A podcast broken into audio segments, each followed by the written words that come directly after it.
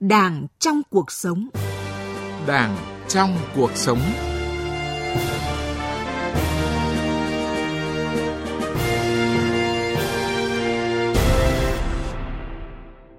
Xin kính chào quý vị và các bạn. Thưa quý vị, chương trình Đảng trong cuộc sống hôm nay có những nội dung sau.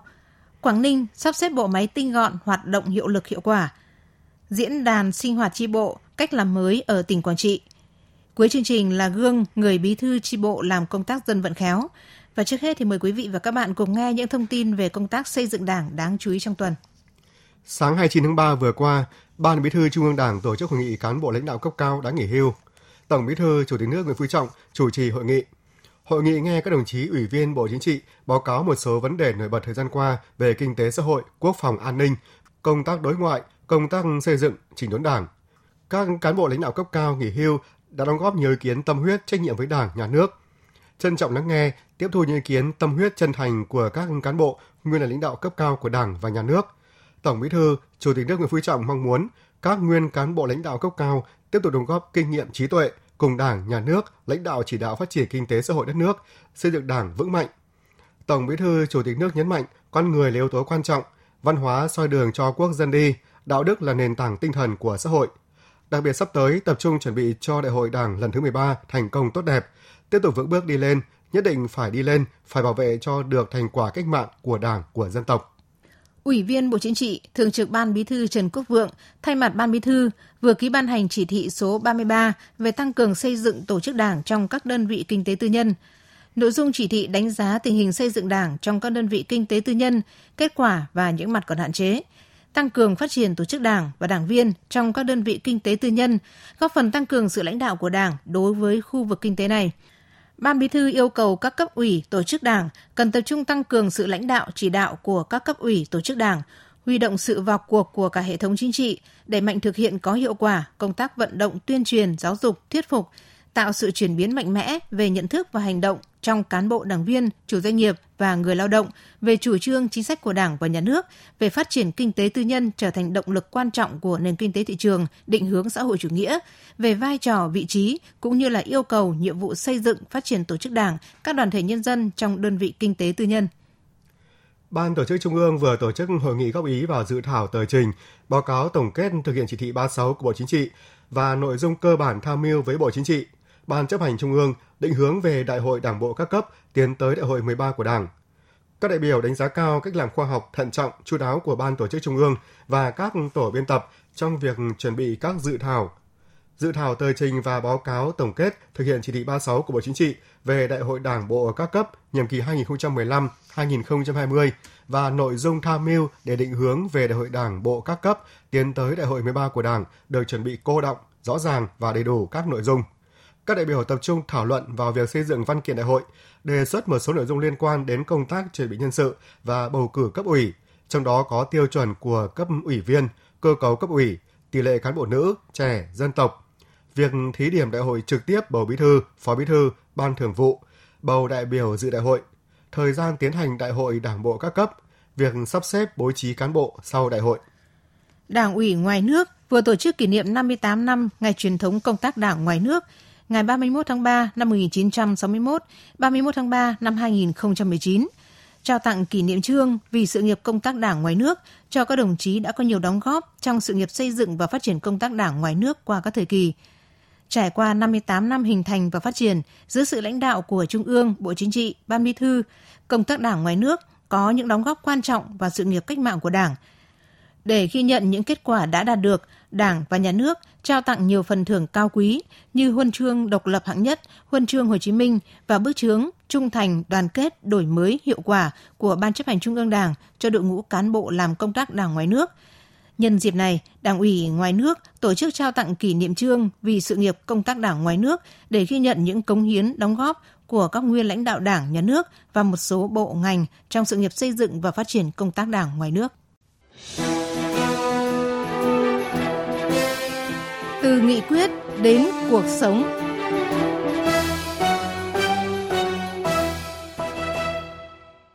Quý vị và các bạn thân mến, thực hiện nghị quyết số 18 tại hội nghị lần thứ 6, Ban chấp hành Trung ương Đảng khóa 12 về một số vấn đề tiếp tục đổi mới, sắp xếp tổ chức bộ máy của hệ thống chính trị, tinh gọn, hoạt động hiệu lực, hiệu quả. Tỉnh ủy Quảng Ninh đã ban hành chương trình hành động triển khai gắn trách nhiệm của từng cấp ủy, tổ chức đảng, cơ quan đơn vị. Với quyết tâm cao, việc sắp xếp tổ chức bộ máy theo hướng tinh gọn ở Quảng Ninh đã đạt được những kết quả đáng ghi nhận. Bài viết Hiệu quả từ việc đổi mới sắp xếp tổ chức bộ máy ở tỉnh Quảng Ninh của phóng viên Quang Chính. Sau 2 năm triển khai nghị quyết 18, Thành ủy Hạ Long đã tiến hành đổi mới sắp xếp tổ chức bộ máy theo hướng tinh gọn, hiệu lực hiệu quả. Đến nay đã tổ chức lại đổi tên Ban Quản lý Dự án Công trình thành phố thành Ban Quản lý Dự án Đầu tư xây dựng thành phố, sát nhập Ban Quản lý Dự án Thoát nước và xử lý nước thải vào Ban Quản lý Dự án Đầu tư xây dựng thành phố. Cùng với đó thì thành phố tiến hành hợp nhất ban tổ chức thành ủy và phòng nội vụ, thành phố thành cơ quan tổ chức nội vụ. Ủy ban kiểm tra thành ủy và thanh tra thành phố thành cơ quan kiểm tra thanh tra. Thành lập cơ quan giúp việc chung khối mặt trận Tổ quốc và các đoàn thể chính trị xã hội. Theo ông Lưu Mạnh Tuấn, Phó Thủ trưởng cơ quan kiểm tra thanh tra thành phố Hạ Long, khi hợp nhất cơ quan kiểm tra và thanh tra vào một, hiệu quả trong công việc được thể hiện rõ nét. Trước kia hai bên cùng cử cán bộ giải quyết chung một công việc, ví dụ như là công tác tiếp dân, giải quyết đơn thư, cùng phối hợp trong công tác ờ, kiểm tra, thanh tra. Khi mà hợp nhất ấy, giải quyết được rất nhiều việc, sử dụng được cái kết quả thanh tra để chuyển sang kiểm tra, và kiểm tra sau đó chuyển sang thanh tra,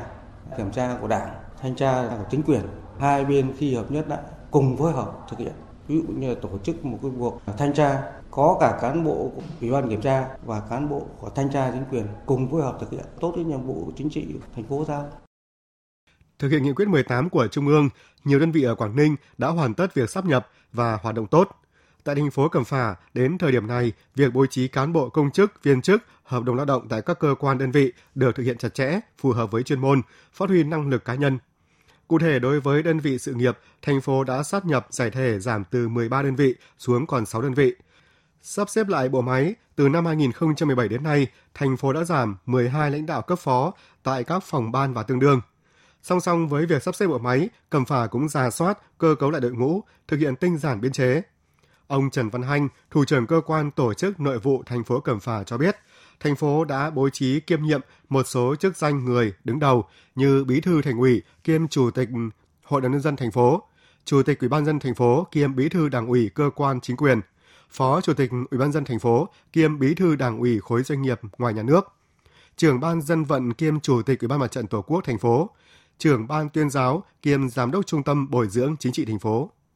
Sau khi Trung ương quy định về các cái bước tiến hành thực hiện các quy trình về công tác cán bộ, thì anh em tôi cũng áp vào đấy là xây dựng cái bằng cái quy định và quy chế của ban thường vụ ban chấp hành. Trong quá trình thực hiện chưa hết là phải đúng phải được công khai. Có thể ở góc độ này, góc độ khác người ta nhìn ở anh này thì phải ở vị trí này, anh kia thì phải ở vị trí kia, thì nó mới hợp lý. Nhưng đấy là từng góc độ mà nhìn như trên cơ sở là đến hiện nay thì chúng tôi không thấy cái việc mà đơn thư kiến nghị của cán bộ nhân dân về những việc bố trí sắp xếp thứ hai là sau khi sắp xếp thì các cái tổ chức bộ máy thì ổn định Trước khi Trung ương ban hành nghị quyết 18, tỉnh Quảng Ninh đã triển khai thực hiện đề án 25 và nghị quyết 19 về đổi mới phương thức, nâng cao năng lực lãnh đạo và sức chiến đấu của Đảng, thực hiện tinh giản bộ máy, biên chế. Từ triển khai thực hiện đề án 25, tỉnh ủy Quảng Ninh đã chỉ đạo các sở ban ngành, địa phương tiếp tục thực hiện việc sắp xếp tổ chức bộ máy theo hướng tinh gọn, hoạt động hiệu lực hiệu quả. Đến nay, tỉnh ủy đã phê duyệt đề án thí điểm và ban hành quyết định hợp nhất 14 trên 14 cơ quan tổ chức nội vụ, 14 trên 14 cơ quan ủy ban kiểm tra thanh tra cấp huyện. Kết quả đã giảm 27 trên 170 phòng chuyên môn thuộc Ủy ban dân cấp huyện. Đặc biệt, tỉnh Quảng Ninh đã triển khai thí điểm hợp nhất văn phòng đoàn đại biểu Quốc hội, Hội đồng Nhân dân và Ủy ban Nhân dân. Cùng với đó, thì tỉnh đã tiên phong thành lập trung tâm truyền thông tỉnh trên cơ sở hợp nhất báo Quảng Ninh, đài phát thanh truyền hình Quảng Ninh, cổng thông tin điện tử Quảng Ninh và báo Hạ Long. Trưởng ban tổ chức tỉnh ủy Quảng Ninh Nguyễn Đức Thành cho biết, đây là trung tâm truyền thông cấp tỉnh đầu tiên trong cả nước hoạt động theo luật báo chí và quy hoạch báo chí quốc gia, thực hiện mô hình tòa soạn hội tụ. Trong bổ nhiệm cán bộ thì cũng đã tính trước để chuẩn bị cho cái phương án mới. À, ví dụ như là cái việc bổ nhiệm cán bộ cấp phó ở một số sở ngành, các đơn vị cũng đã có chủ trương là không tăng số lượng và một số nơi cũng có thời gian là tạm thời không bổ nhiệm kể cả cấp trưởng để khi mà có mô hình chuẩn bị sắp nhập. Cho nên đối với cái việc mà sắp xếp tổ chức bộ máy, đặc biệt là đối với thủ trưởng các đơn vị mà khi sắp nhập rồi cấp phó, cái sức ép nó không lớn. Thì Quảng Ninh trong những năm vừa qua rất quan tâm đến cái việc quy hoạch, quy hoạch theo hướng động và mở và các cái vị trí quy hoạch đều được công khai, các cái quy trình rất là chặt chẽ. Với sự chủ động quyết liệt trong thực hiện sắp xếp, tổ chức lại bộ máy của hệ thống chính trị theo hướng tinh gọn, đến nay Quảng Ninh đã đạt được những kết quả quan trọng. Đây sẽ là tiền đề cơ bản để thực hiện thành công những nội dung đề ra, góp phần quan trọng nâng cao năng lực lãnh đạo, sức chiến đấu, xây dựng bộ máy, biên chế tinh gọn, hoạt động hiệu quả. Sổ tay bí thư chi bộ Thưa quý vị và các bạn, nâng cao chất lượng hoạt động của chi bộ, tăng trách nhiệm của cán bộ đảng viên, phát huy trí tuệ dân chủ trong sinh hoạt đảng. Tỉnh ủy Quảng Trị chỉ đạo tổ chức diễn đàn với chủ đề vai trò của chi bộ đảng trong việc giáo dục, quản lý cán bộ đảng viên để ngăn chặn đẩy lùi sự suy thoái về tư tưởng chính trị, đạo đức, lối sống, những biểu hiện tự diễn biến trong nội bộ, gọi tắt là diễn đàn sinh hoạt chi bộ. Đây là cách làm mới, sáng tạo nhằm thực hiện hiệu quả nghị quyết Trung ương 4 khóa 12. Ngày 22 tháng 3 năm 2017, tỉnh ủy Quảng Trị ban hành kế hoạch số 47 để các cấp ủy trên địa bàn triển khai hiệu quả diễn đàn sinh hoạt chi bộ. Và thực tế đã khẳng định diễn đàn sinh hoạt tri bộ tạo được dấu ấn quan trọng trong sinh hoạt đảng ở địa phương, góp phần nâng cao nhận thức, vai trò, trách nhiệm của đảng viên trong công tác xây dựng đảng nói chung và thực hiện nghị quyết Trung ương 4 khóa 12 nói riêng, từ đó tạo sự đồng thuận và quyết tâm cao của đảng viên trong việc đưa nghị quyết của đảng vào cuộc sống. Tại diễn đàn, các tri bộ dành thời gian thông tin về bối cảnh tình hình đất nước, địa phương, đơn vị, những khó khăn, thách thức đặt ra với công tác xây dựng đảng, quán triệt 10 nhiệm vụ trọng tâm về xây dựng đảng được nêu trong văn kiện Đại hội 12 của Đảng. Trong phần thảo luận, đảng viên tự liên hệ 27 biểu hiện suy thoái nêu trong nghị quyết Trung ương 4 khóa 12 với tình hình chi bộ và bản thân, đánh giá những ưu điểm khuyết điểm của mình để chi bộ góp ý bổ sung và gợi mở hướng khắc phục. Sau hơn một năm tổ chức diễn đàn, các chi bộ ở Quảng Trị đã tạo được môi trường sinh hoạt đảng sôi nổi, dân chủ, thẳng thắn. Các đảng viên tích cực thảo luận và giải bày tâm tư, nguyện vọng, không nặng nề tâm lý kiểm điểm, phê bình hoặc chỉ trích lẫn nhau. Một số chi bộ địa bàn dân cư ở huyện Hải Lăng như là chi bộ Trà Trì, Đảng bộ xã Hải Xuân, chi bộ Văn Vận, Đảng bộ xã Hải Quy, cán bộ đảng viên đã khắc phục được biểu hiện cán bộ đảng viên theo đuôi quần chúng, tham gia khiếu nại sai pháp luật.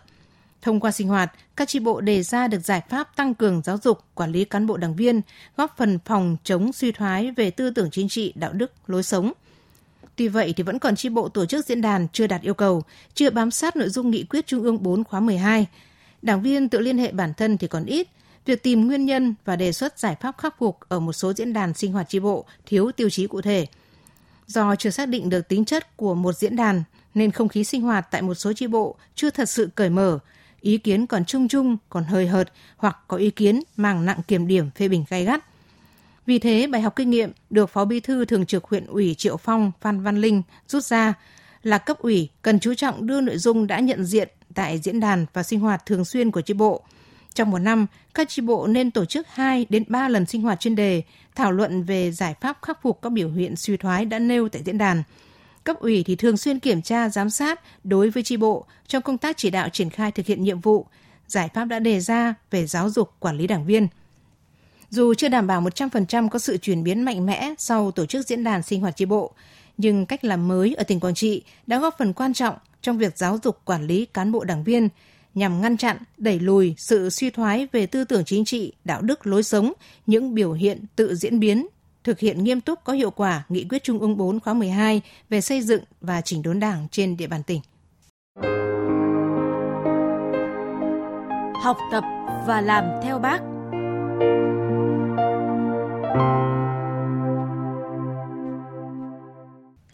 Thưa quý vị, thưa các bạn, hơn 70 năm tuổi đời, gần 40 năm tuổi Đảng, quãng thời gian ý nghĩa nhất của người đảng viên Nguyễn Văn Dụ chính là được gắn bó, sát cánh cùng với quần chúng nhân dân, được công hiến đem lại lợi ích thiết thực cho nhân dân, là cầu nối vững chắc giữa Đảng với nhân dân. Hơn 10 năm đảm nhận vai trò bí thư tri bộ tổ dân phố số 5, phường Đức Thắng, quận Bắc Từ Liêm, thành phố Hà Nội, ông Nguyễn Văn Dụ, sinh năm 1948, luôn tâm huyết, chủ động vận động được đông đảo quần chúng nhân dân đoàn kết, hăng hái tham gia triển khai nhiều mô hình hay, cách làm tốt, góp phần xây dựng tổ dân phố ngày càng văn minh, giàu đẹp, xây dựng các tổ chức cơ sở đảng luôn trong sạch vững mạnh. Nhiều năm nay, mương nước thải chảy qua ngách 1 trên 4 phố Văn Hội ngày càng ô nhiễm, làm mất vệ sinh môi trường, gây ảnh hưởng đến sức khỏe người dân, nhất là người già và trẻ nhỏ thường xuyên bị ốm đau, bệnh tật. Với vai trò là bí thư tri bộ tổ dân phố, ông Nguyễn Văn Dụ đã nhiều lần phản ánh lên chính quyền địa phương, đề nghị xử lý con mương ô nhiễm. Song vì ngân sách có hạn, quận chưa có chủ trương cứng hóa con mương ô nhiễm này. Người dân ở khu vực hàng ngày phải chịu hậu quả của việc mất vệ sinh, ô nhiễm môi trường sống. Năm 2014, ông dự mạnh dạn đưa vấn đề xã hội hóa công trình cứng hóa mương nước thải ra bàn bạc với cấp ủy, đồng thời công khai lấy ý kiến của bà con nhân dân. Ý kiến của ông nhanh chóng được nhân dân đồng tình hưởng ứng. Những nhà sát mương thì đóng góp nhiều hơn những nhà phía bên trong. Có nhà góp tiền, có nhà góp xi măng, sỏi đá, góp công, với tổng số tiền lên đến 800 triệu đồng. Khi thi công đến đoạn mương thuộc gia đình nào thì gia đình ấy phụ trách giám sát.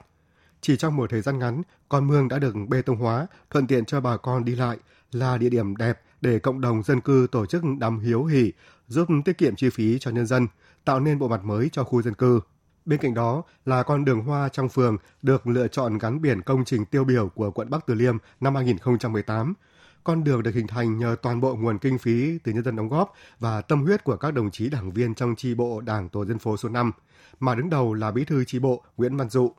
Quyết là làm, với vai trò tiên phong gương mẫu, Bí thư Nguyễn Văn Dụ không ngại đến gõ cửa từng gia đình, giải thích về phương án, đồng thời thuyết phục vận động nhân dân đóng góp tiền của và ngày công lao động, phục vụ công trình làm đẹp khu dân cư. Chủ trương sát với thực tế, phù hợp với nguyện vọng của nhân dân, do đó được bà con đồng tình ủng hộ với tổng số tiền đóng góp lên đến hơn 40 triệu đồng. Ngày thi công con đường, nhà nào cũng cử người ra thực hiện, người chở cát, người chở gạch, không khí rộn ràng như một công trình xây dựng. Kết quả là chỉ trong một tuần, con đường đã được cải tạo khang trang, được trang trí bằng những luống cây, hoa sặc sỡ sắc màu. Đến nay, đã hơn một năm đi vào sử dụng, con đường hoa đã có phần tạo ra môi trường sống trong lành cho bà con nhân dân nơi đây, chấm dứt tình trạng rác thải bừa bãi, lấn chiếm lòng đường, vỉa hè để kinh doanh, buôn bán. Không chỉ khéo làm dân vận, Bí thư tri bộ Nguyễn Văn Dụ còn thường xuyên quan tâm đến đời sống tinh thần của các đảng viên trong tri bộ. Trong nhiều năm làm bí thư tri bộ, ông đã thành lập được nhiều câu lạc bộ sinh hoạt chung làm nơi giao lưu gặp gỡ giữa các đảng viên trong tri bộ cũng như người dân trong khu dân cư. Theo ông Hoàng Văn Khánh, Phó Chủ tịch Ban dân phường Đức Thắng, cuộc sống của người dân tổ dân phố số 5 đang thay đổi từng ngày. Đường làng ngõ xóm phong quang sạch đẹp, các tụ điểm rác tồn động dần bị xóa sổ hiện tượng trộm cắp, tệ nạn xã hội, đánh cãi chửi nhau ngày càng hạn chế. Những thành quả này có sự đoàn kết chung tay góp sức của cấp ủy, các đoàn thể cùng toàn thể nhân dân địa bàn dân cư số 5, trong đó có sự đóng góp rất lớn công sức trí tuệ của cá nhân đảng viên Nguyễn Văn Dụ. 10 năm liên tiếp, chi bộ đảng tổ dân phố số 5 liên tục được công nhận là chi bộ trong sạch, vững mạnh tiêu biểu. Thưa quý vị, thưa các bạn, tiết mục học tập và làm theo tư tưởng đạo đức phong cách Hồ Chí Minh giới thiệu về tấm gương bí thư tri bộ làm dân vận khéo ở quận Bắc Từ Liêm, thành phố Hà Nội của tác giả Hoàng Mẫn trên báo điện tử Đảng Cộng sản Việt Nam cũng đã kết thúc chương trình Đảng trong cuộc sống hôm nay. Chương trình do biên tập viên Quang Chính biên soạn. Xin chào và hẹn gặp lại quý vị trong các chương trình lần sau.